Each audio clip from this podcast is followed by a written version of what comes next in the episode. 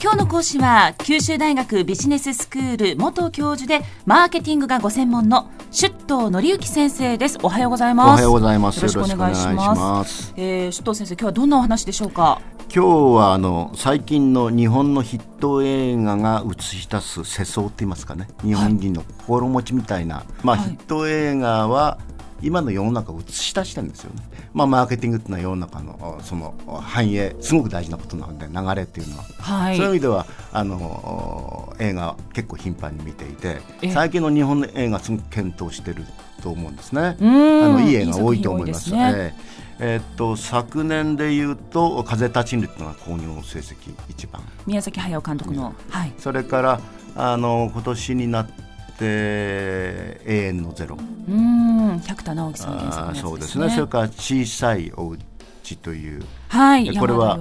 山田洋次監督。でこの辺が非常にまあ観客動員数の多い映画なんですね。ええ。えー、っとこの3つの映画「風立ちぬ」と「永遠のゼロ」と「小さいお家共通するものがあるんですね。一つはあの大事に世界大戦を扱っています。風立ちぬを除くと今の目からそれを見るあのその時代を見るっていうんですか？平成の現代の青年、現代生きてる人間若者からその時代を照らしてみるっていうような構図になってるんですね。それから、まあ、戦争を扱ってるけど鋭く反戦的かっていうとそうでもなくて、まあ、反戦的なんだけれどもどちらかというと戦争で亡くなった人たちをの鎮魂してるっていうんですね。傷んでいるというこれ共通してますよね、えーえー、あの共通していると。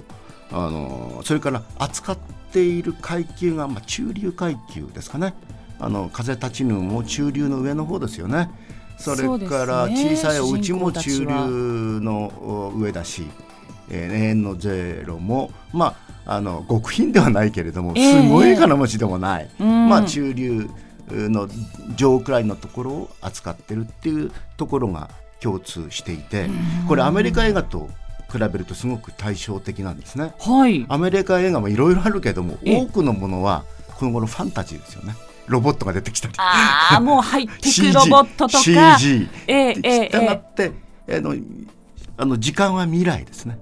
リアルな話というよりはファンタジーロボットだ。ロボットとかヒーローとかたくさん出てきますよね。それからスーパーヒーローいる。おおむねこれ随分対照的ですよね今言った日本の映画は過去の話を、ね、して中流の上くらいでスーパーヒーローがあのいるわけ、えー、ではないというようなところから言って随分違う。それでこれの背景にあるものって何なんだろうなと、えー、あの宮崎駿って僕と同い年あそうなんですね。ですね。して大和洋ちゃんもちろん上です、はい、だから大体確実にこう想定できるんだけどあの東日本大震災っていうのはすごく影響してるなと思ってるんですね。はあ、そうですあの東日本大震災って第二の敗戦と言われていて日本ってこう戦後いろいろ繁栄してきたんだけどその繁栄の元になってる価値観が逆転してしまったっていうか価値観そのものに裏切られてしまったっていう思いを我々持ってるんですね。だから東日本大震災の影響はものすごく強いかなと思いますこの3つの映画、ね、え触発されてると思います。それから当然ながらあの日本人とは何日本とは何というような問いかけに、えー、を向かってるんですね。あの鎮魂と同時。にそういう背景があって今日の本題は、こういう作品から見て取れる日本人の心持ちって言いますかね、えを見ると日本って随分こうコミュニティ思考になってるってことですね。家族だったり、はい、それから一族だったり、えー、あのあんまりグローバルっていうよりはコミュニティ身近な人とのつながりだったり、はい、そういう絵の貴族っていうかコミュニティへの思考が色濃く出てるかなと。それが解雇的ですよね。過去に対してね。解雇的っていうのは内省的でも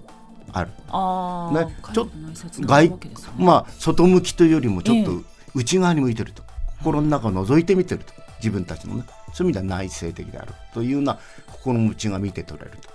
こういう心持ちって実言うとマーケティングにも結構あの色濃く現れてるかなっていうのが僕のあの考えで、はい、日本に独特なのは日本って企業広告が多いんですね。企業が広告するのが。あ。不思議かもしれませんけど、えー、これ当たり前じゃないんですアメリカやヨーロッパの多くの場合は広告の主って言いますか、はい、あの主役って商品です大体商品なんですね、えー、えー、あの企業ではなくて日本って企業が広告の主になってるっていうことが起きてると思いますね。あのこれは世界的には結構ユニークな現象現象です。です企業広告が多いという。っていうのはコミュニティ回帰ってことは企業があの、まあ、社会の一員である公共の一員であるっていうことをこう表すっていうようなことでもあるんですね。商品ではなかなか言いにくいです。この商品は 企業のあのコミュニティの一部ですというあというよりは企業が社会の一部ですよっていう意味では公共性を担保する方が自然なので自然あの企業が主役になるとそれから毎日の生活への密着みたいなのが出てきてると思うんですね。昔の企業日本の広告って企業広告って結構対言相互って言いますかね、大きなこと言ってたと思いますよ、そんなものではなくなってきて地に着いてるっていうか例えばパナソニックはあのコーポレートステートメントは ideas for life ですからどうやったみんな横文字なんですけどね。そうですね。生活のためのアイデアですよ。三菱電機は change for the better より良きものへ変革する。これ昔だったら change for the best とかなんとかああ もっと力強く言ってたのが better だと。より良きものなんだと。こうこう前進的ですよねそれはね、えー、だったり日立はインスパイア・ザ・ネクストですね遠い未来のことじゃなくて次を喚起しますよって言ってたり。短、うん、えー、えー、東芝のリーディングイノベーションみんな横文字であるものの昔の対言相互とか、はい、あなんていうんですか勢いというよりは地に足がついてるって言いますかね。生活に密着していて社会性を担保してるっていうようなことが色よくで強く出ていてこれは映画と共通する、はい、ものであろうと。なるいうことです。先生それでは今日のまとめをお願いします。えっと広告の主が主が商品、うん、ではなくて企業であるというのはあの日本特有のことで今の世相をあの反映してます。え今日の講師は九州大学ビジネススクール元教授でマーケティングがご専門の出頭則之先生でした。ありがとうございました。ありがとうございました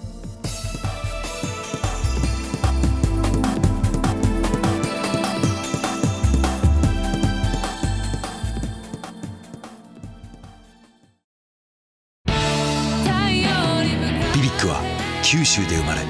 九州の人たちに光を届けています。九州のお客様が光り輝くように。それが QTnet の変わらない思いです。キラキラつながる QTnet。